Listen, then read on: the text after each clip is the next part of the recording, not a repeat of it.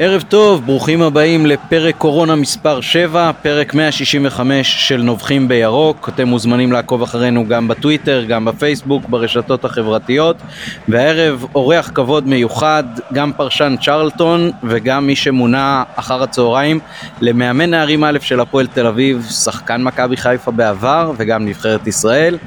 מיכאל זנדברג, ברוך הבא. אוי, תודה רבה. כמה טייטלים בהצגה אחת, זה נשמע, כן. נשמע מעיין. כמעט כמו טקס הפרישה של מיקי ברקוביץ'. איתנו כרגיל מתן גילאור ויונתן אברהם נותן לנו את התמיכה הטכנית מאחורי הקלעים. מתן, מה שלומך? טוב, תודה, כיף לקבל אותך חזרה אחרי הפגרה הזו. כן, בהחלט. יכול להיות שזה שאמרו שהליגה חוזרת בסוף uh, מאי, והעובדה שאני ניחשתי את זה כבר לפני חודש וחצי, uh, מאוד מאוד החזירה לי את האנרגיות, אז אנחנו ישר מתחילים. מיכאל זנדברג לפי ויקיפדיה בכלל התחיל בכדורסל, גדל קצת בנוער של הפועל רמת גן ובעיקר בהפועל פתח תקווה. ומהוויקיפדיה עולה משהו שלא ידעתי קודם, כבר ב-1996 בגיל 16 עמד בפני מעבר למכבי חיפה שהתעניינה בשירותיו, אך נמנע מלשחק בקבוצה על מנת שיוכל להשלים את לימודיו. מיכאל, ספר לנו מה היה שם. אה, יפה, כן, האמת שוויקיפדיה די מדויקים, לא, לא בהכל, אבל דווקא בפרט הזה אה, אה, הם כלאו. אה, מה היה שם, אתה יודע, בגיל באמת 16, אה, ככה התחלתי נבחרת הנוער וקצת התעניינות מכל מיני קבוצות.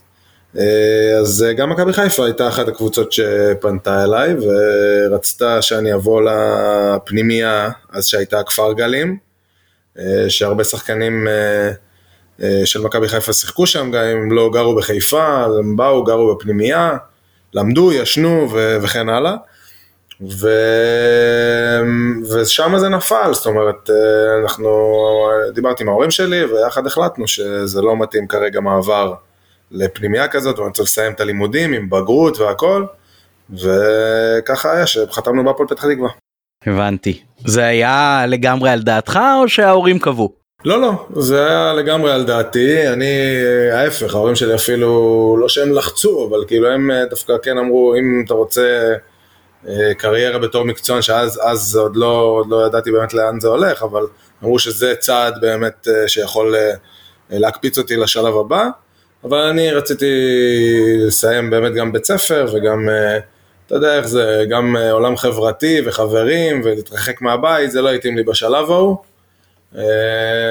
זהו, אז ככה היה.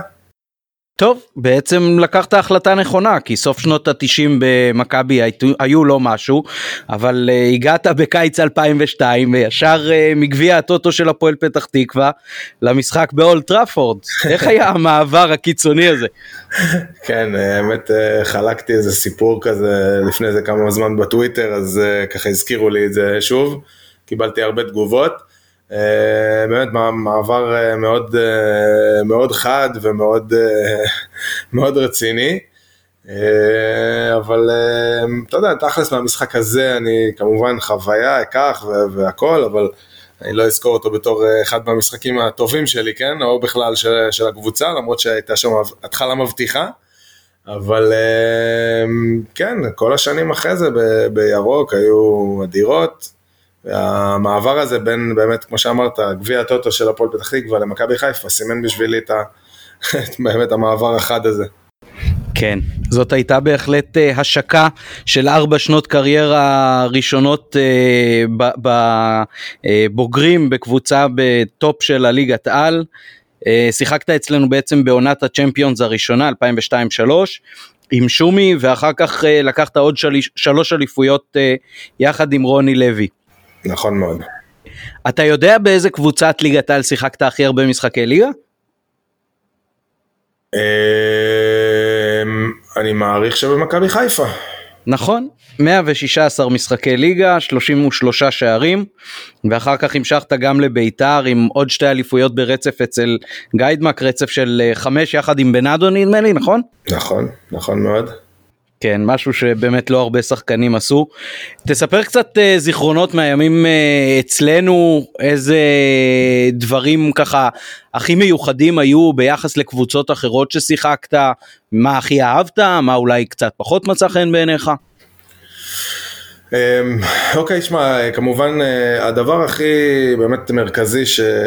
שהיה במעבר שלי מהפועל פתח תקווה, זאת אומרת, הפועל פתח תקווה בזמנו, זה קצת מוזר להגיד, אבל היא הייתה קבוצת צמרת בליגת העל. זאת אומרת, הייתי חמש שנים בהפועל פתח תקווה מגיל 17 עד גיל 22, ואז כל שנה סיימנו בין בחמישייה הראשונה, והגעתי, הגענו פעמיים לחצי גמר גביע המדינה וגביע הטוטו הלכנו, זאת אומרת זה היה מועדון מאוד מכובד ומאוד, אה, אה, אה, מועדון יחסית גדול, וכשהגעתי למכבי חיפה אז זה היה, יחד עם כל זה שהפועל פתח תקווה היה מועדון וקבוצה טובה וזה, קיבלתי שוק לחלוטין, גם אה, המקצוענות שלוותה, כל המסביב, לא היה את הדברים האלה, את כל ה... אם זה ארוחות אחרי ולפני אה, אימונים, אם זה טיפולים, אם זה כל המעטפת מסביב, חדר כושר, זה אז, היום זה כאילו, אתה יודע, בכל, אה, בכל, בכל קבוצה נידחת בליגה לאומית, כן, אבל בזמנו, בתחילת שנות האלפיים זה ממש לא היה ככה, לפני 20 שנה כבר כמעט.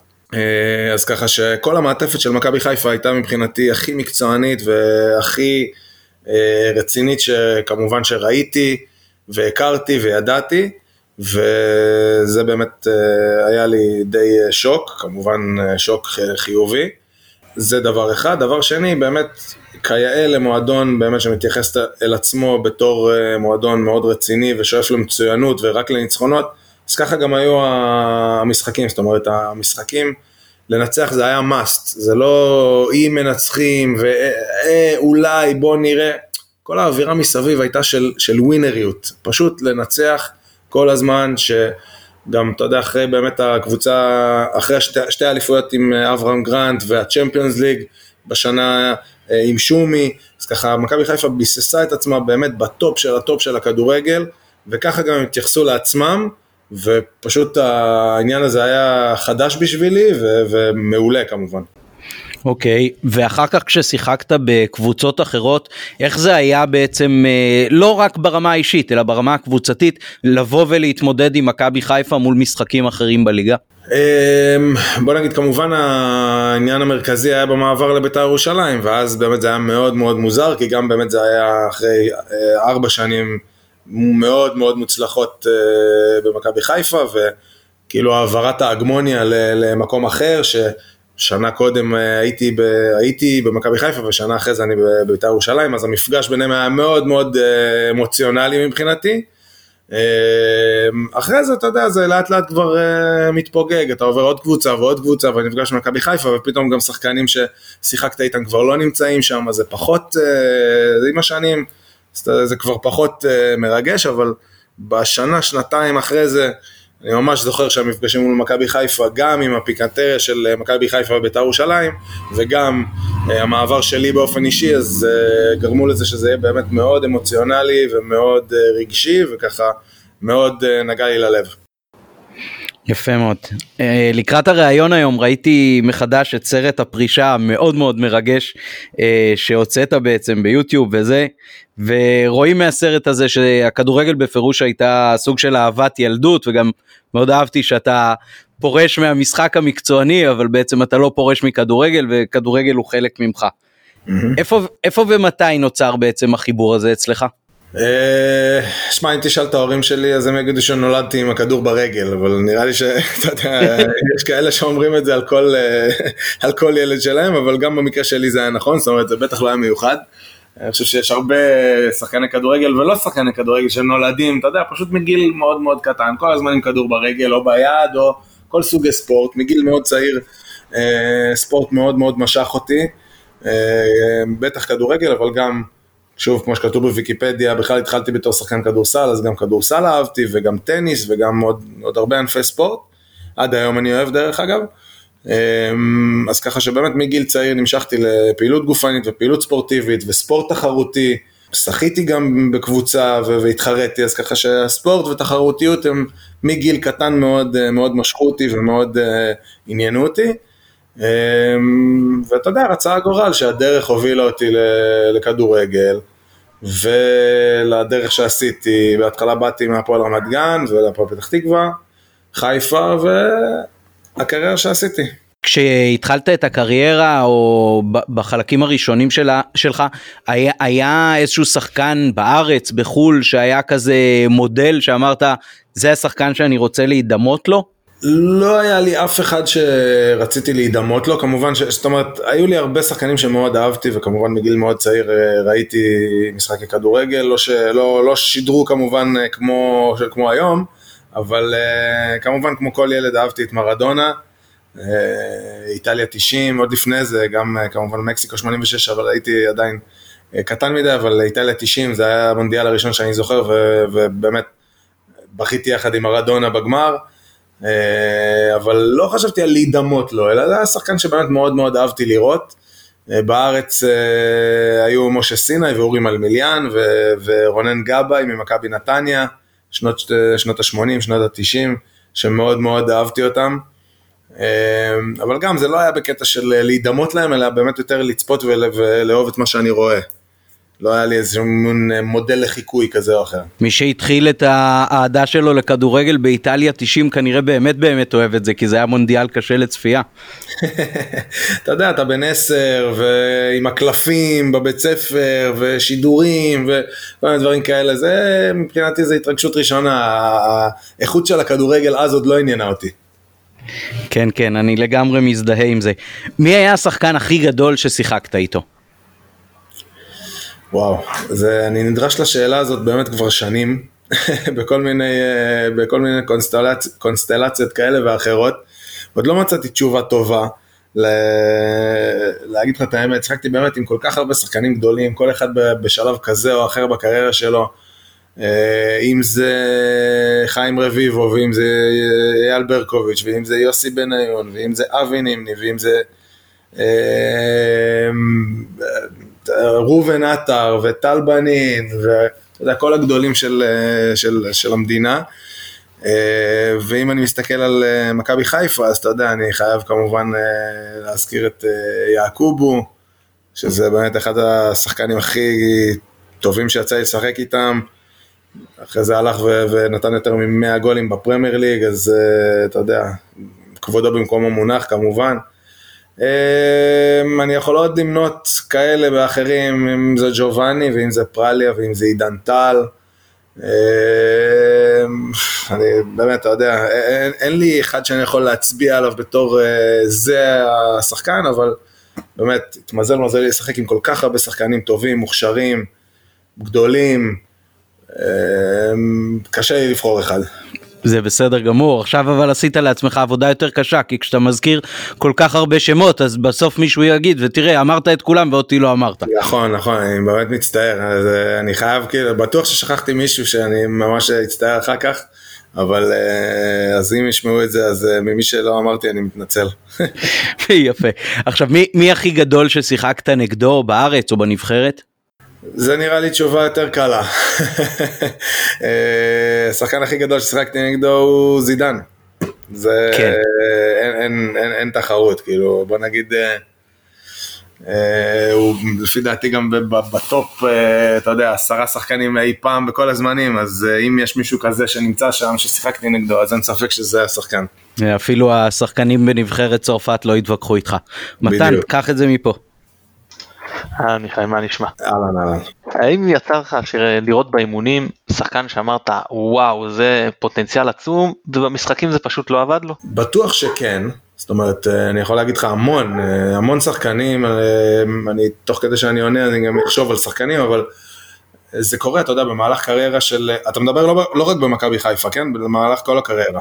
לא רק, אבל עם דגש. עם דגש, אוקיי. אז קודם כל במהלך באמת 20 ושנים של קריירה, אתה רואה המון המון המון כישרונות והמון פוטנציאלים, צעירים ולא צעירים, וכאלה שאתה מגיע ואתה אומר, בואנה, אני, מה, מה זה, כאילו איזה פוטנציאל אדיר, למה, למה אתה לא מגיע לשום דבר? ו... וכשאתה מתאמן, בדרך כלל כשאתה מתאמן יום יום עם אה, שחקנים, אז אתה מבין איפה הבעיה ולמה הוא לא הצליח ולמה הוא לא הגיע. אה, באשר למכבי חיפה, אתה יודע, אני... אה, אני אגיד לך מה, נניח שי בירוק כזה, אוקיי? אה, זוכרים אותו? היה שחקן כזה? ברור, בוודאי. אה, אוקיי. חשבתי שלא יודע, אני לא יודע בני כמה, אתה- מה, מה, מה בני כמה אתם, בגילאים שלי או יותר צעירים? פחות או יותר בגילאים שלך, אני חושב שאני טיפה יותר אה. מבוגר, אני טיפה יותר צעיר. אה, אוקיי, סבבה. אז אה, אנחנו מדברים על אותו זה, זה בסדר. אה, אז שי בירוק היה פוטנציאל אדיר, לפי דעתי, למשל סתם מישהו שעלה לי בראש, ואני חושב שהוא היה צריך לעשות קריירה הרבה הרבה יותר גדולה ממה שהוא עשה. אה, מי עוד, מי עוד, וואו, אה, התקלת כן, אותי, לא ב- בירוק זוכר. היה לו איזה רצף משחקים שהוא נכנס מחליף וכבש. כן, ו- היה בשנת, אה, בשנת 2003, 4, 4, 5, משהו כזה, הוא היה באמת נכנס כל פעם, נותן גול וזה, אבל עוד פעם, אני אומר, כשאתה רואה שחקן באימונים, ואני הייתי איתו, התאמנתי איתו באמת יום יום, אתה רואה אותו עושה דברים באמת מדהימים, ו- וגם רוני אהב אותו, רוני לוי מאוד אהב אותו, אבל אה, לא הצליח אה, לא להיות, אתה יודע, קריירה באמת של כדורגלן ולהישאר בטופ זה כל כך קשה, גם לשמור על עקביות וגם על יכולת טובה וגם למצוא את המקום שלך בכל קבוצה שאתה מגיע אליה, זה באמת הצטרפות של מקרים כל כך אה, רצינית וכל כך, זאת אומרת, כל כך הרבה דברים צריכים לקרות בשביל שאתה תגיע לאנשהו ואחר כך גם לשמור על זה, זה, זה כל כך הרבה, זאת אומרת, רק, רק כישרון או רק פוטנציאל זה כל כך לא מספיק, צריך עוד המון המון דברים, המון אספקטים של אה, שחקן כדורגל. אה, צריכים להיות לו כדי שהוא יעשה קריירה. והמון כאלה שאתה יודע, נפלו בזה או נפלו בזה ולא הגיעו, סתם אני, אתה יודע, סתם עלה לי בראש עכשיו שי בירוק, אבל, אבל uh, יש באמת עוד המון המון כאלה, באמת הרבה. אוקיי, מי השחקן הישראלי שהכי הצטערת שלא שיתפת איתו פעולה? השחקן הישראלי שהצטערתי שלא שיתפתי איתו פעולה. אם אני נותן לך אה, היום לחזור אחורה, לבחור שחקן שאתה רוצה לשחק איתו ולא יצא לך, על מי אתה בוחר? אני קצת מצטער, ש... זאת אומרת נניח אם אמרתי מקודם גם ברקוביץ', גם רביבו, גם אבוקסיס וגם נימני, כל הגוורדיה הזאת שזה ראובן עטר, למרות שאיתו ששיחקתי יותר, כל הגוורדיה הזאת של דור לפניי, כן שיחקתי איתם בנבחרת אבל ממש מעט, זאת אומרת ברקוביץ' כבר היה בסוף שלו ואבוקסיס היה בסוף, כולם לקח להם עוד איזה שנתיים שלוש ופרשו, אז uh, תמיד חשבתי שכאילו שהם היו בנבחרת הגדולה וזה, אז אני עוד הייתי uh. כמה שנים קודם. אז uh, תמיד, ובטח שלא שיחקתי איתם ב, בקבוצות, בקבוצות, זאת אומרת, אלברקוג'י במכבי חיפה, וסי אבוקסיס שיחקתי נגדו, אבל לא איתו, זאת אומרת, כל הדור הזה באמת של, של דור לפניי, אם אני צריך uh, לבחור, אז באמת כל הדור הזה מצטער שלא שיחקתי איתם בבסיס שלהם, כאילו, זאת אומרת, uh, בארץ או בחו"ל או משהו כזה, אז על זה אני אולי מצטער קצת. אוקיי, מה שיא הקריירה מבחינתך, גם מבחינה אישית וגם מבחינה קבוצתית? תן לנו את שתי התשובות. שני השיאים, שמע, אה, קודם כל, אני חושב שקודם כל הצ'מפיונס ליג זה כמובן אה, השיא מבחינתי. אה, אני חושב שמבחינה מבחינה אישית, כאילו, כל הקמפיין הזה, להגיע למקום כזה, זה, זה אני, אתה יודע, אני לא, לא, לא חושב שבכלל יש תשובה אחרת. אה, מבחינה קבוצתית, תשמע, זו שאלה, באמת גם, אני חייב לתת פה כמה תשובות. אה, את- ה- ה- הקבוצה במכבי חיפה שהייתה בצ'מפיונס ליג הייתה קבוצה, קבוצה אדירה, וגם הקבוצה בשנת 2005-2006 עם קולאוטי ובוקולי ודיר סאו, קבוצה שמאוד מאוד מאוד נהניתי לשחק בה, אני חושב, חשבתי שבאמת היינו קבוצה מאוד חזקה וטובה ו- ויציבה. קבוצה שפשוט באמת, אה, אני חושב שזו אולי הקבוצה הכי טובה ששיחקתי בה, למרות שמבחינת שמות ומבחינת אה, אה, שחקנים, אה, הקבוצה של הצ'מפיונס ליג הייתה כמובן הרבה יותר מרשימה, אבל אני חושב שמבחינת עוצמה של קבוצה וחיבור של קבוצה, אז הקבוצה הזאת הייתה הכי טובה ששיחקתי בה. אה, תשמע, כמובן בית"ר ירושלים גם, עם הזרים וזה, אז גם זה קבוצה, קבוצות אדירות, ואני חייב לתת עוד אה, קבוצה אחת שהייתי בה, הפועל רמת גן. בשנת אה, 2013-2014, 2012-2013 סליחה, שלקחנו גביע וירדנו ליגה, זו הייתה אחת הקבוצות שאני הכי נהניתי לשחק בהן אה, מבחינת איכות של כדורגל, זאת אומרת היינו מאוד אה, איכותיים, דברים פגעו בנו בדרך וגם אני נפצעתי בחודשיים האחרונים וירדנו ליגה, אבל אה, זו הייתה קבוצה שמאוד מאוד נהניתי לשחק בה וקבוצה טובה, אני חושב אחת הקבוצות הכי טובות שירדה ליגה אי פעם. ומה מבחינת רגעי שפל, גם באופן אישי וגם מבחינה קבוצתית? אה, אז כמובן ירידת ליגה, זה כמובן גם ה- ה- התשובה הראשונה. אה, ואני אבחר גם את, ה... את, אה, את הכישלונות עם מכבי חיפה נגד מלמו ונגד רוזנבורג, בתור שני כאלה שצרובים לי מאוד בזיכרון. אה, כן, נראה לי, נראה לי רגעים מספיק, אה, מספיק אה, כישלונותיים, מה שנקרא. כן, בהחלט. מי אתה מרגיש שלימד אותך, תרם הכי הרבה למשחק שלך בחיים בכלל, ואיזה מאמן בוגרים הכי השפיע עליך? אני חושב שהיו לי הרבה מאמנים אה, שעברתי במחלקת הנוער של הפועל רמת גן, שמאוד השפיעו לי על הקריירה, זאת אומרת, קודם כל מבחינת, אה, לא, זאת אומרת, לא על הקריירה, סליחה, השפיעו עליי מאוד בתור שחקן על האופי שלי, זאת אומרת, אם זה משמעת, ואם זה סדר, ואם זה ארגון, דווקא דברים שמסביב, כי אני לא מדבר טקטיקה ולא מדבר אה, מקצועית כרגע, אבל ככה לימדו אותי להיות באמת בקבוצה ובמסגרת. ובגלל זה באמת אני חושב שמחלקת נוער לשחקני כדורגל זה דבר מאוד מאוד חשוב, ש... כי גם אם הם לא יוצאים שחקנים אז מקנה להם איזה שהם, אם הם מקבלים כמובן את המאמנים הנכונים שיודעים לעשות את זה, אז uh, מקנים להם איזשהו סדר ואיזושהי משמעת שהולכת איתם uh, לכל החיים, והתמזל מזלי שבאמת אימנו אותי כמה וכמה מאמנים שהיה להם את הדבר הזה. לגבי מאמני בוגרים, גם כמובן, אה, אתה יודע, אני, אני יכול ללכת, אתה יודע, אימנו אותי לאורך, לאורך כל הקריירה, כל השמות הכי גדולים בכדורגל הישראלי, משום וקשטן ושפיגל וגרנט ו, ורוני לוי ואלי גוטמן, ו, ו, ושוב אני מצטער אם שכחתי מישהו, כל אחד מהם לקחתי משהו, אני אבחר באמת שני מאמנים, אמ, שזה אלי גוטמן ורוני לוי. שאני מדבר מבחינה מקצועית, טקטית, הם אלה שהשפיעו השפיעו עליי הכי הרבה. מבחינת התפיסה שלי של המשחק, מבחינת העמידה שלי, מבחינת השינוי בכדורגל, זאת אומרת הייתי ככה בדור שככה באמת התחיל, שהיה, אתה יודע, סוף שנות ה-90, תחילת שנות ה-2000, עוד לא הרבה טקטיקה וזה וזה, ונכנסתי לתוך שנות האלפיים ואחרי 2010 כבר הכדורגל נהיה הרבה יותר טקטי והמון משמעת ועמדות וכל מיני דברים כאלה, אז הם אלה שלקחו אותי ככה מין לשלב הבא בכל, בכל מה שקשור לטקטיקה ובתוך המגרש. מיכאל, שיחקת ארבע שנים במכבי חיפה. איפה גרת? גרת בחיפה או מחוץ לעיר? כי אתה יודע, הסוגיה הזאת אה, עולה אצלנו פעם בשנה, שנה וחצי, שפתאום מישהו מחליט שכל השחקנים צריכים לגור בעיר. אז אתה גרת בחיפה, ומה דעתך בכלל על הסוגיה הזאת? יפה, שאלה יפה. אה, אה, אני בשנה, כשאני חתמתי במכבי חיפה, אז אה, בחוזה באמת היה כתוב, אה, אז הם כאילו רצו שכל השחקנים יגורו בחיפה. ובשנה הראשונה הייתה לי דירה בחיפה, דרך אגב זו הייתה הפעם הראשונה שעזבתי את הבית. אמ, ואחרי השנה הראשונה המוצלחת שלי מבחינה, אה, מבחינה מקצועית, אה, ופחות מוצלחת מבחינת אה, העיר דווקא, זאת אומרת לא, לא, לא כל כך, זאת אומרת כל החברים שלי, לא כל כך התחברתי, ל, אני לא, לא יודע, החברים שלי קודם כל היו ב, בתל אביב.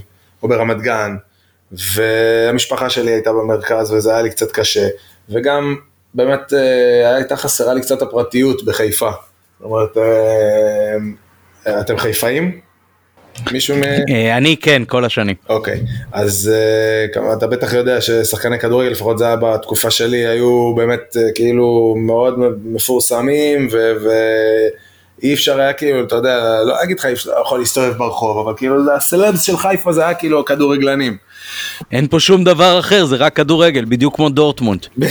בדיוק, משהו כזה. אז זה קצת הפריע לי, כי באמת, הייתה חסרה לי קצת פרטיות, וה, ובאמת זה שכל אחד מתחיל לדבר איתך ו, וזה, ואתה כאילו, זה, זה, זה היה קצת too much. ופה בתל אביב, אתה יודע, אני רואה אותך, וכאילו גם אם זהים, אז אף אחד כאילו לא עושה מזה שום סיפור, וזה הרגיש לי יותר בנוח. אז אה, אחרי השנה הראשונה אה, באתי, ל, אני לא זוכר אפילו למי, אבל אה, להנהלה או לאיתמר צ'יזיק, או אני לא זוכר מי שזה היה, ואמרתי לו שאני רוצה אה, לגור בתל אביב, והם אה, קיבלו את זה. ואז את השלוש שנים הנוספות אה, גרתי בתל אביב ונסעתי לחיפה כל יום.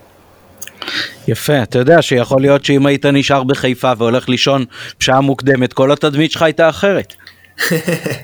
אה, תשמע, בחיפה דרך אגב, שישנתי, שגרתי, אז הלכתי לישון בשעה מוקדמת לגמרי, והכל בסדר. אה, גם פה, גם פה, אתה יודע, תדמית זה משהו ש... קל כאילו, קל אה, לבנות אותה וקשה אחרי זה לנפץ אותה. אבל... כן, ברור.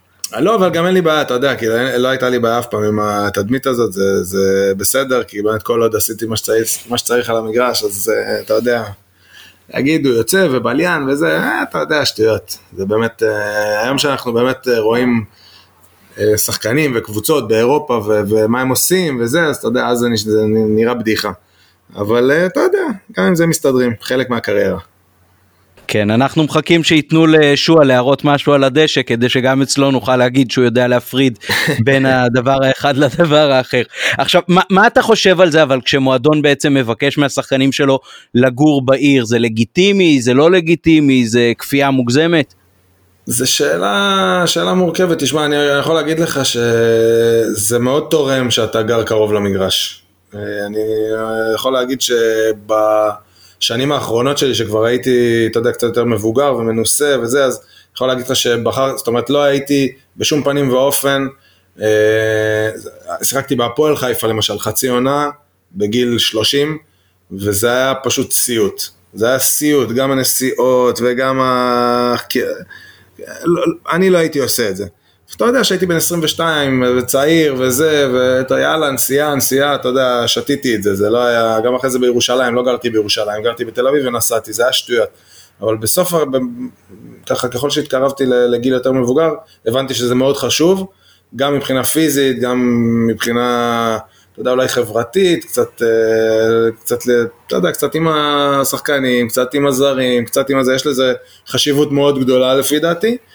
אה, ברגע שהמועדון אבל מכריח מישהו שלא אני הייתי מעדיף שזה יבוא מהשחקן יותר מאשר שזה יהיה אה, משהו של המועדון, כי זה זה יוצר איזשהו מין, אה, אתה יודע, השחקן עושה דווקא, ואם הוא לא רוצה, ואם הוא לא רוצה לגור איפה שהוא רוצה, אז זה, זה יוצר אצלו מרמור, אז אני אף פעם לא אוהב שהמועדון מכריח לעשות משהו, אבל הייתי מאוד שמח עם השחקנים שאני הייתי מאמן, הייתי שמח שהם יגורו כולם במקום שהוא קרוב למגרש.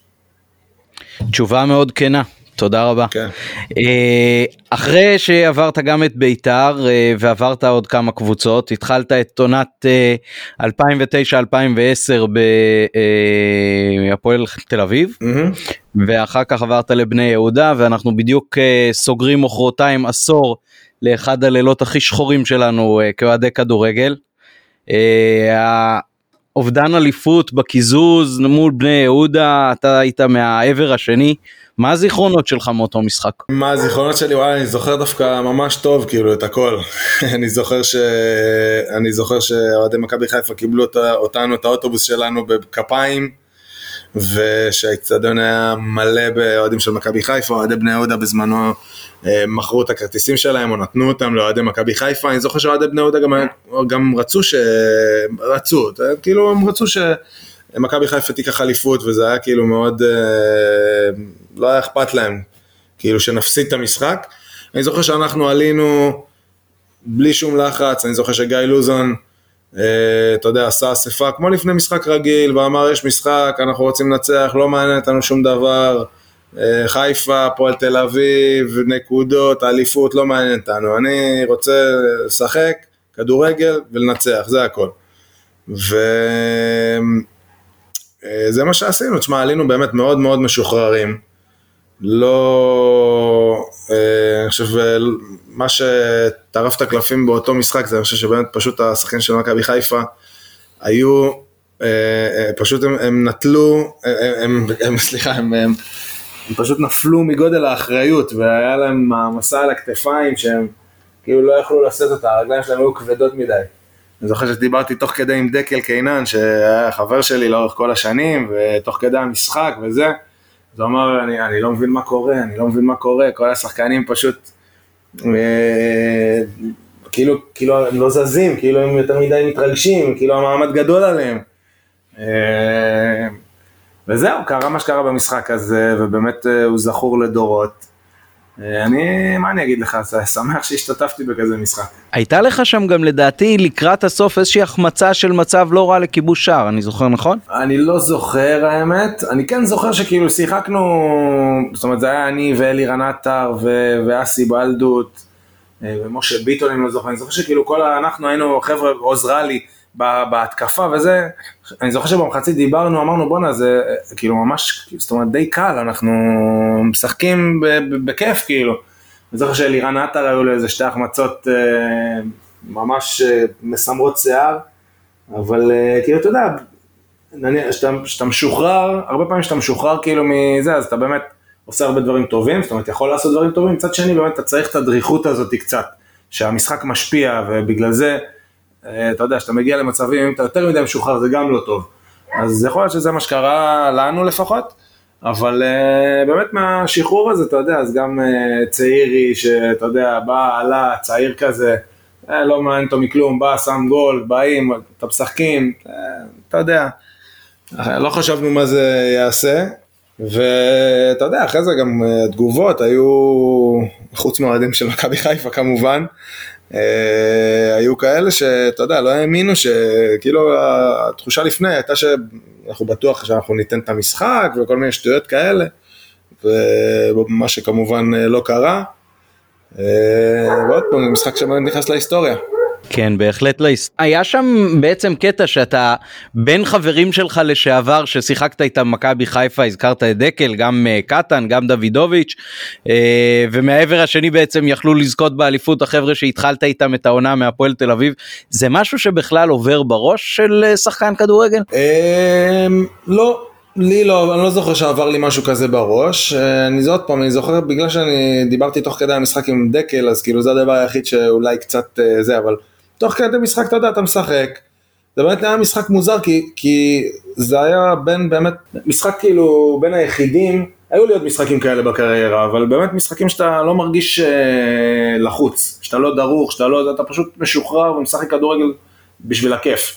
ואז בזה זה היה מוזר, אבל לא הרגשתי איזשהו משהו, והפועל תל אביב, אתה יודע, כבר באמת עזבתי באמצע העונה, אחרי שלא שיחקתי עוד לפני זה, כי הייתי פצוע במשך שלושה חודשים, אז ככה שבאמת לא, לא הרגשתי שום אה, רצון לא לעזור ולא לתקוע מקל, אלא פשוט בא משחק כדורגל חופשי, ווואלה, אחרי זה שאחרים יתמודדו עם התוצאה, אני, אתה יודע, כדורגל וזהו. מבחינה אישית איך זה לעבור מקבוצות שמתמודדות על אליפות זה אפילו לא נכון להגיד מתמודדות על אליפות כי זה היו חמש אליפויות סך הכל מאוד קלות שזכית בהן ולקבוצות שאתה יודע מקום חמישי כזה אחרי זה אפילו ירידת ליגה קודם כל, אני מאוד מאוד מתנגד למילה קלות. אה, מי שלא לקח אליפות ומי שלא דרך על, על מגרש, לא יודע כמה זה קשה לקחת אליפות, גם אם לאוהדים זה נראה 15 פור, 10 פור, 38 פור, לא יודע מה. ליברפול עכשיו מובילים ב-22 נקודות אה, על, אה, או לא יודע מה, על מנצ'סטר סיטי. תאמין לי שלא קל להם בשום צורה שהיא, ועוד 20 שנה מישהו יגיד, אה, זה אליפות קלה. אין, אין קל בכדורגל, אין דבר לא. כזה, לא היה לי משחק קל בחיים. לא, אני סתם, זה לא, סתם אומר הבהרה, אני לא... זה לא אומר שהמשחקים קלים או שקל לשחקנים אבל כ- כקבוצה עשיתם את זה קל הייתם הרבה יותר טובים מכל השאר אני מדבר גם במכבי וגם בבית"ר ירושלים. אמ, עוד פעם, אני, אני, אני, אה, זה נראה אולי ככה בראייה מרחוק, אבל שוב אני אומר, זה לא היה קל בשום צורה. אני מבין מה שאתה אומר, המילה קלה היא קצת ככה צורמת לי, אבל בסדר, נזרום איתך. בכל אופן, אה, אתה יודע, זה דרך של כדורגלן, שהוא נמצא ב, בקבוצות מסוימות והן נאבקות על אליפות, ואחרי זה אתה יודע, עם ההתקדמות של הקריירה, וגם אני עם פציעות ועם יכולת פחות טובה, אז מוצא את עצמי בקבוצה פחות טובה, ובאופן טבעי, אה, שהיא קבוצה שלא מתמודדת על האליפות, ואחרי זה גם הייתי בליגה שנייה, וזה, אתה יודע, אני, הקריירה שלי לקחה אותי לכל מיני מקומות. אני יכול להגיד לך ש... שהייתי בליגה שנייה, אז uh, מלא שחקנים כל הזמן שאלו אותי, איך אתה יכול לשחק מו ביום שישי, אף קהל, שתיים בצהריים, חום אימים, אף בן אדם ביציע, אחרי ששיחקת באולד טראפורד ובוומבלי ובסטאד דה פרנס ולא יודע איפה, ובלומפילד וטדי מפוצצים. אז מי שאוהב כדורגל, אז התשובה שלי תמיד הייתה אותו דבר, מי שאוהב כדורגל, אז הוא אוהב כדורגל מול 20 אלף בטדי ו-100 אלף בוומבלי, והוא אוהב כדורגל גם מול 100 צופים בראשון לציון בשתיים בצהריים. ברור שזה לא אותו אדרנלין וזה לא אותו זה, ואף משחק הוא לא דומה לשני. ואני אוהב כדורגל, אני אוהב לשחק כדורגל, אם אני ארד פה לשכונה אני אוהב לשחק כדורגל, וזה לא משנה אם יש קהל או אין קהל, אם יש אליפות או אין אליפות, אני רוצה כדור ומגרש ולשחק, וזאת האהבה שלי וזה מה שאני אוהב לעשות.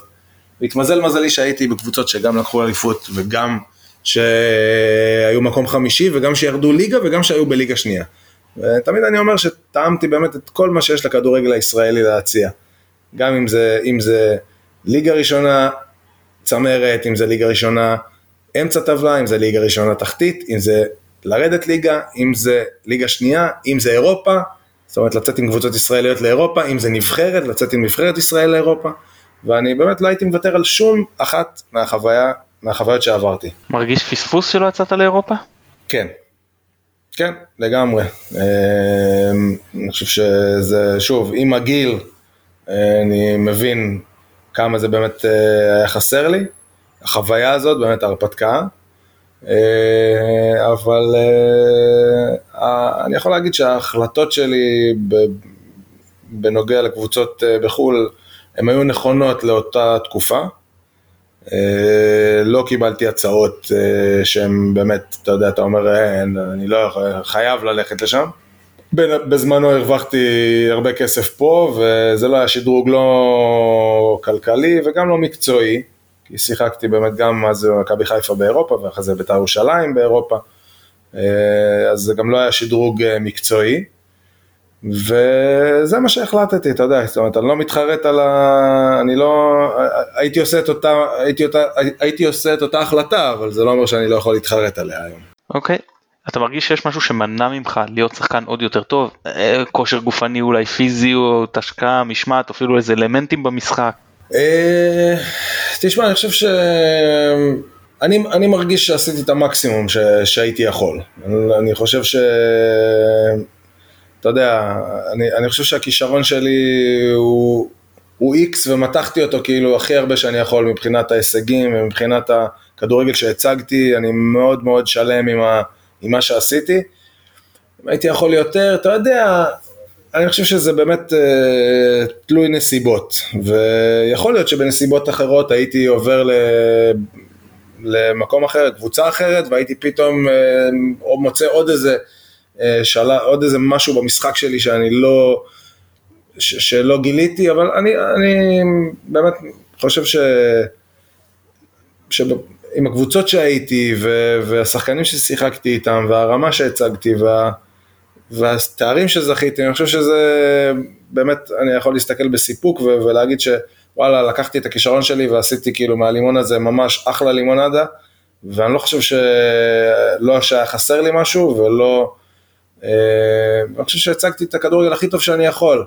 אתה יודע, ברור שבמהלך אה, קריירה אז יש לך משחק שאתה אומר הייתי יכול ככה והייתי יכול ככה והייתי יכול ככה, או משחק כזה או משחק אחר. אה, אבל אם אני עכשיו מסתכל אחורה לאורך כל הקריירה, אז אני מאוד מאוד שלם ומסופק עם מה שהצגתי ומה שעשיתי. כשאתה מסתכל על הכדורגל היום לעומת הכדורגל שגדלת עליו, ששיחקת בו, מה אתה מזהה שונה, איזה דברים השתפרו ומה אתה חושב שחסר? וואו, זה נושא לשיחה שלמה, לרעיון שלם בפני עצמו, אבל uh, אני אגיד כמה דברים. דבר ראשון, uh, אני חושב שכל כל, uh, דור, אתה יודע, שאני גדלתי, אז uh, גדלתי, אתה יודע, שאני הייתי, נניח שהתחלתי לשחק בבוגרים, אז אמרו, הכדורגל הוא לא כמו שהיה לפני זה. ואבוקסיס אמ-, אמר לי, כשאני גדלתי אמרו לי הכדורגל זה לא כמו של שפיגל ושפיגלר ומה אתם ומה, כל דור מסתכל בנוסטלגיה, טיפוסים של כדורגל הם טיפוסים מאוד נוסטלגיים ונוטים אה, ככה לזיכרון קצר ולא, לדע, ולא לזכור מה היה ומה יש ותמיד כאילו מה שיש זה נראה פחות טוב ממה שהיה. אה, אז אני אני לא יודע, כאילו, אתה יודע, הכדורגל מאוד השתנה, זה, זה ברור, אתה יודע, גם מבחינת כל מה שקשור לעניין הפיזי, אם זה מהירות, אם זה כוח, אם זה עוצמה, אה, השתנה גם מבחינה טכנית, אני חושב שהיום, אתה יודע, הזמן המחשבה הוא הרבה יותר אה, קצר, והאינטנסיביות הרבה יותר גבוהה. הכדורגל באמת, ממתי שאני התחלתי לשחק לעכשיו, הוא מאוד מאוד שונה. אמ, אולי, אולי באמת אה, היו יותר, אה, פעם היו נראה לי בשנות ה-90 או מתי שאני התחלתי, היו יותר כישרונות מהשכונה, זאת אומרת כאלה, כל מיני כאלה תחבולנים וכל מיני כאלה שהיום אולי קצת פחות ובגלל זה מי שיש לו קצת את הזיק הזה של השכונות הוא יכול להצליח ומחפשים את זה ודרך אגב זה מין, זה אם אנחנו קודם אמרת ירדן שואה, זה מה שאני מוצא בו דרך אגב, מין זיק של שכונתיות. אולי זה, כאילו אני אומר את זה בקטע טוב, כאילו, אני חושב שיש לו ברגליים אה, דברים ש, שהם הם לא טריוויאליים, הם דברים אה, שאנחנו לא רואים מהרבה שחקנים ואני מאוד אוהב את זה, לא רק בו, אלא בעוד שחקנים שיש את זה. אה, וזה אולי באמת השינוי הכי גדול, זאת אומרת יש פחות כישרונות שכונתיים כאלה וזה היה הרבה בשנות ה-90 או בתחילת שנות ה-2000. טוב, אתה מתחיל בשעה טובה לאמן אה, נערים, כשאתה מסתכל 5-10 שנים קדימה, מבחינת הרצון שלך אני מתכוון, האם להמשיך לפתח שחקנים זה מה שאתה רוצה, או שיכול להיות גם שאתה פוזל לכיוון בוגרים בשלב כלשהו? אמ, אני באמת לא יודע, אני חושב שהדרך הזאת שאני עכשיו מתחיל, אה, גם התלבטתי לגביה והחלטתי לעשות את הצעד הזה. אני מתחיל דרך, אתה יודע, שהתחלתי לשחק כדורגל בהפועל רמת גן, ואחרי זה בהפועל פתח תקווה, גם אז שאלו אותי, מה אתה רואה בעוד, מה החלום שלך, מה אתה רואה בעוד 10-15 שנה? אמרתי, בדיוק מה שאני אומר עכשיו, שאני עכשיו, זה הצעד הראשון שלי. אני לא, אני לא חולם, אף פעם לא חלמתי יותר מדי, אני, אתה יודע, כשהייתי ילד לא חלמתי להיות שחקן בנבחרת, או לשחק באולט טראפורד, או ב... אני רוצה לשחק, ובוא נראה כאילו לאן זה יוביל אותי. אז זה אותו דבר ככה נראה לי עם אימון, אני, אני מתחיל עכשיו איזושהי דרך. ובוא נראה לאן זה יוביל אותי, אתה יודע, יכול להיות שאני עכשיו 20 שנה אהיה במחלקות נוער, ויכול להיות שבאמצע שנה הבאה אני אעבור לבוגרים, אני, אתה יודע, זה אי אפשר לדעת, וגם מבחינת הרצון שלי, אין לי רצון כזה או אחר. הרצון שלי כרגע הוא להתחיל את הדרך הזאת, ולראות לאן היא מובילה אותי. אני חושב שזה גם יפה, זאת אומרת שאין משהו, משהו נחמד, שאין לי איזשהו יעד ואין לי איזושהי מטרה, למרות ש... כל האנשים המיליטנטים מאוד אה, לא יאהבו את המשפט הזה. אתה צריך דרך ואתה צריך מטרה ואתה צריך זה ואתה צריך זה, אז לא, גם בקריירה שלי לא הייתה לי אף דרך ואף מטרה, פשוט רציתי לעשות את הכי טוב שאני יכול ולראות לאן זה מוביל אותי. ולקבל את ההחלטות תוך כדי תנועה. וזה בדיוק מה שאני אעשה בקריירת, קריירת. עכשיו אני מתחיל צעד ראשון בקריירת האימון שלי, ונראה לאן זה יוביל אותי. תמיד אפשר להגיד שהמטרה היא להיות מאושר, אין מטרה יותר נעלה מזאת. אה, לגמרי, אין שום ספק. כמה אתה עוקב אחרי הליגה בארץ? שולט בהרכבים, זוכר תוצאות ברמה כזאת? ברור, איזה שאלה. ברור, אה, תוצאות, אני יודע, לא צריך, לא, לא צריך להגזים, אבל אני עוקב, ברור. קודם כל אני גם משדר בצ'רלטון, אז אני, אתה יודע, אני חייב להיות מעודכן. וב' אני, לפני הכל, אני חובב מאוד מאוד גדול של כדורגל ישראלי. אני אוהב כדורגל, וברור, צופה, רואה, עוקב, הכל. מה דעתך על העבודה שבלבול עושה במכבי? זה איזשהו קסם שהוא הביא, או שמומנטום שהתחיל טוב והתפתח להצלחה? אני חושב שזה חלק משני דברים, וזה תמיד ככה בקבוצה, אין, זה לא משום מקום, ברור שזה חלק, זה עבודה של מאמן. אה, וברור שאתה יודע, גם עם, עם המומנטום החיובי הזה, אז אתה יודע, גם דברים נדבקים, ויש, אה, ואתה יודע, כמו, כמו הפסדי, כמו ששרשרת הפסדים, אז גם זה אותו דבר עם ניצחונות, ברגע שיש vibe אה, טוב מסביב לקבוצה, ויש ניצחונות, ויש אווירה טובה, אז זה מוביל לעוד ניצחונות ועוד אווירה טובה, וזה, ראיתי את זה באמת בכל קבוצה מנצחת ש, שהייתי בה.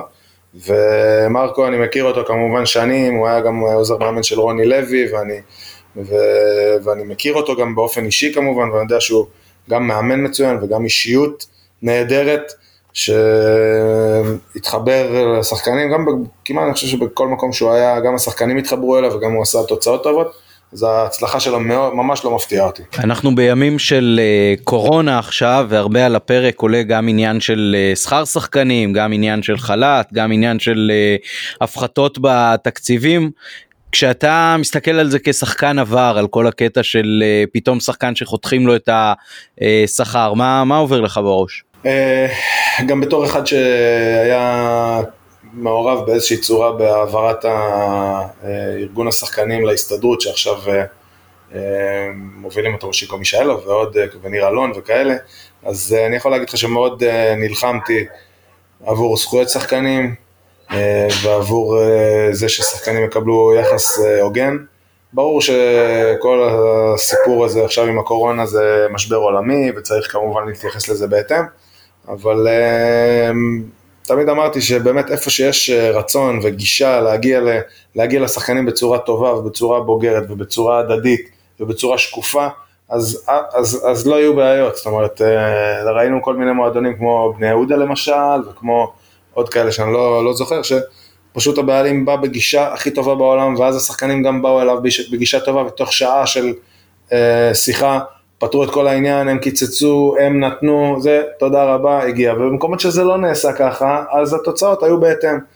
אז שחקנים הם לא, באמת הם לא עבדים, והם לא, אה, זה, הם, הם, הם שחקני כדורגל, והם עובדים, והם עם זכויות, והם בני אדם לפני הכל. אני חושב שכל דבר, כל החלטה וכל... אה, משהו כזה שנוגע ל, לכל דבר, בטח אם זה קיצוץ או תנאים או תנאים סוציאליים או כל דבר אחר, צריך להיות בשיקוף, בשיתוף, סליחה, ובשקיפות עם השחקנים וככה יגיעו לתוצאות התוצאות הרצויות והתוצאות הכי טובות גם לשחקנים וגם להנהלה. מה הדינמיקה בחדר הלבשה בעניינים האלה בין שחקנים? אה, כתבתי לעצמי את השאלה הזאת וישר קפץ לי לראש אה, עד כמה מיוחדת אולי בקטע הזה הייתה בית"ר בתקופה של גיידמק. שזה הרבה מאוד שחקנים מהטופ הישראלי, אתה ובנאדו ושמעון גרשון ועידן טל, אה, שהגיעו וזרים שהיו מאוד מאוד יקרים, זאת אומרת פתאום מקום שהתקציבים בו נראים ממש אה, אינסופיים. עד כמה זה משפיע על דינמיקה בחדר הלבשה, עסוקים יותר בכסף, זה, זה נראה אחרת מבפנים, שזה פחות שחקני בית וכולם ככה בעצם נקנו מבחוץ? תשמע, באמת, כל השחקנים האלה שאמרת, אמנם באמת היינו שחקנים מבחוץ, אבל אה, א', כולם באמת אה, התחברו מאוד מאוד טוב למועדון, אה, והיו שם כל מיני שחקנים כמו אבירם ברוכיאן, וכמו ברק יצחקי, וכמו עמית בן שושן, וכמו עוד כאלה שהם היו שחקני בית, אז החיבור בינינו היה מאוד מאוד טוב, וגם מה שייחד את החדר הלבשה הזה למשל, שבאמת כל השחקנים האלה באמת האישיות של כל אחד מהם, אם זה שמעון ואם זה אריק ואם זה עידן טל ואם זה גם הזרים שהגיעו, לא היה אף, כמעט אף אחד שהוא היה בעייתי באופי או, או פעל מתוך אגו ו, וכשיש כאלה שחקנים שהם גם מנוסים מאוד מבחינת הדברים שהם עברו בקריירה וגם באמת באופי שלהם הם מאוד נוחים אז, אז כל הדברים האלה לא, פשוט לא משפיעים ואם היה איזה משהו קטן כזה, אז באמת אנחנו, השחקנים כאילו הבכירים והזה, אז דאגנו מהר מאוד אה, להרגיע את העניין. אני יכול להגיד לך שבאמת היו שלוש שנים פנטסטיות בחדר הלבשה, ובאמת, אני לא זוכר כמעט, בטח לא ריבים, ממש לא, אתה יודע, דיבורים, אם כבר על כסף, אז אתה יודע, רק באמת בקטע של בדיחות הדעת. אה, אתה מרוויח ככה, אתה מרוויח ככה, אבל ממש לא היה... אף אה, מרמור או איזה ריב או איזה משהו כזה. אה, ההפך, ידענו באמת להיות חדר הלבשה מאוד מאוד מגובש, ולראיה אנחנו, אני, אני שומר עם המון שחקנים עד היום אה, בקשר, אם זה אבירם בורחיאן ואלי ששון וברק יצחקי ועמית בן שושן, אתה יודע, בצמתים כאלה ואחרים, כמובן אריק בנאדו ושמעון ורוני גפני ואתה יודע, כל מיני כאלה ש... שהיינו אז בחדר הלבשה עד היום באמת אה, יותר מ... לא יודע, 15 שנה כמעט, אני יודע, 13, 14, 12 שנה, אנחנו שומרים על קשר, אז אה, זה מראה את החיבור המיוחד שהיה שם. גם דרך אגב במכבי חיפה, אם אני לוקח את זה עכשיו ל... ל... לעניין שלנו, אה, במכבי חיפה היה חדר הלבשה מאוד מגובש, אתה יודע, צעירים ש... ידעו לקחת מהמבוגרים את הדברים הטובים. אני הייתי אז מהצעירים, אתה יודע, בא 21, 22, מסתכל על כל מיני, על אריק בנאדו ועל קייסי ועל חרזי אה, ועל הזרים ואבישי ז'אנו ווליד בדיר ואתה יודע, כל מיני כאלה ש... אתה יודע, אתה- אתה- כשאתה מסתכל על דברים כאלה, אז אתה לא יכול לעשות מה שאתה רוצה. אתה, גם אם אתה פתאום שנייה יוצא מה, מהסיפור, אז מישהו נותן לך איזה סטירה, אומר לך, הלו, בוא תחזור לתלם, הכל בסדר. וככה זה, זה היה. אתה מונה את כל השמות האלה ואתה פשוט מכריח אותי לשאול, יש איזושהי קבוצה ששיחקת בה שאתה חושב שהייתה מנצחת את מכבי של הצ'מפיונס? קודם כל להזכירך, מכבי של הצ'מפיונס לא לקחה אליפות. זוכר, זוכר, תאמין לי, את הכאבים אני זוכר יותר טוב מאשר את השמחות. כן, כן, אבל צריך לזכור, זה- צריך לזכור שזו קבוצה בלי ז'וטה ויעקובו מינואר וזה כבר נכון. אה, אפילו ז'וטה לפני וזה עידן אבל אחר. עדיין, עדיין, זה עדיין, זה עדיין, אם, אם, אם דיברנו מקודם על כישלונות, זה היה אחד הכישלונות, כי זה באמת אחת הקבוצות, גם בלי ז'וטה וגם עם יעקובו, שעזוב שאיתם זה היה באמת אה, לא כוחות, אבל אה, גם בלעדיהם היינו צריכים לקחת אליפות, וזה אחד הפספוסים הכי גדולים. אה, בטח אחרי ששלושה מחזורים לסוף, ניצחנו כל משחק בחמישיות, ועדיין לא לקחנו אליפות. זה באמת מראה על הפספוס הגדול שלנו. אתה היית צריך אה, לדבר עם החבר'ה שם בפתח תקווה שלא יאשרו להעביר את המשחק אבל זה כבר אה, זה, תאמין לי, כן. כן, לגמרי, זה לא, תאמין לי, זה לא היה תלוי בנו, אם אתה, אז אני זוכר אפילו ינקלה אישר להעביר את המשחק, היה איזה סיפור, לא זוכר, לא משנה, בכל אופן, אה, זו הייתה קבוצה באמת אגדית, ואני לא יודע, בטח אם אתה מכניס את ג'וטה ואת יעקובו, ספק גדול מאוד אם יש איזושהי קבוצה שיכולה לנצח את הקבוצה הזאת. כן, אפילו לא לגמרי מנצ'סטר יונייטד. שאלה אחרונה, שאלה אחרונה לגבי התקופה של הקורונה. אה, שחקנים חוזרים עכשיו אה, בעצם מתקופת הקפאה שהיא יותר ארוכה מחלק מהפגרות שיש בקיץ אה, והם מתאמנים בעצם שלושה שלושה וחצי שבועות לפני מחזור הליגה הראשון שנקווה שיהיה ב-30 במאי. מבחינת כושר גופני זה משהו שמספיק לשחקן? אמ, תשמע, אני לא פיזיולוג ולא מאמן כושר, אבל אה, מהניסיון אני יודע שדרושים בין אה, חמישה לשבעה שבועות אה, לכושר, אבל יש פה כמה דברים שהם יוצאי דופן. אחד, באמת שהשחקנים לא באמת היו בפגרה, אלא התאמנו, אבל, לא- זאת אומרת, לא נחו ולא, זאת אומרת, לא נחו לחלוטין. מצד שני, באמת לא עבדו בקבוצה, וכמובן לא עם מגע, שזה הדבר הכי חשוב. אז אה, אני חושב, ש... אני חושב שזה יהיה בסדר, תשמע, זה, זה לא יהיה כושר מלא, ומה שגם צריך לקחת בחשבון בצורה מאוד רצינית זה באמת חום, שתכף אה, יגיע אלינו, כבר מגיע אלינו, אבל ששחקנים אה, יצטרכו לשחק, אולי לא בתקופה הראשונה, אבל אם הליגה תמשיך עד יולי או משהו כזה, אני להזכירכם, יולי בארץ ישראל זה לא התנאים הכי אידיאליים לשחק כדורגל, אז צריך גם לקחת את זה בחשבון.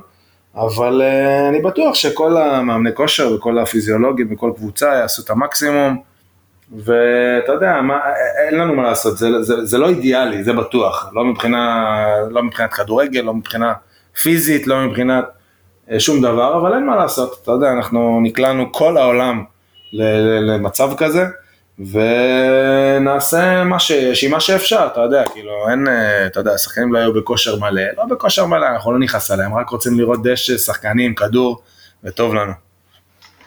הקשר שלך לפוליטיקה מבית אה, משפחתי גם מוכר וידוע אבל לא, לא על זה נשאל כן על דאגה מה השאלה מה דעתך על התבטאויות של כדורגלנים וספורטאים בנושאים פוליטיים. אמ, קודם כל אני, אני בגדול בעד, אין לי, אין לי בעיה כאילו שאף, אה, שאף אה, שחקן או מאמן או מישהו שקשור לספורט שיביע דעה כזאת אחרת, אין שום בעיה.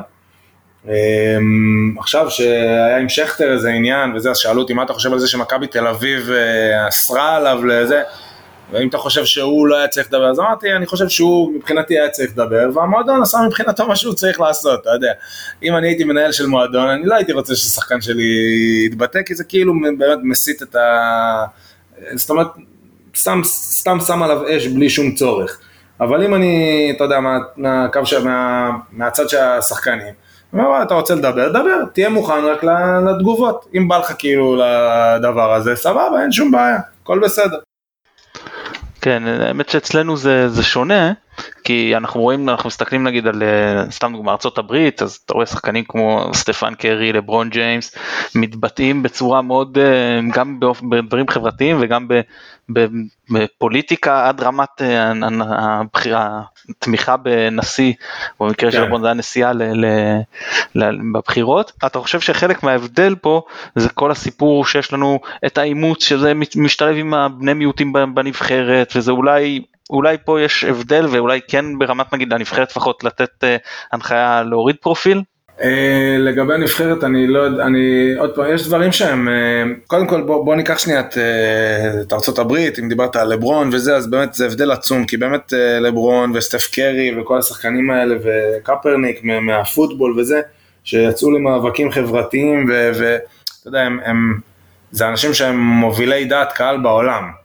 כן, אתה יודע, עם כל הכבוד, אה, לא יודע, לי, לשכטר, למי שאומר איזה משהו על אה, זה, זה לא עכשיו אה, הר גורל כמו שאם לברון יגיד איזה משהו או סטף קרי. אז אני חושב שההבדל הוא באמת עצום.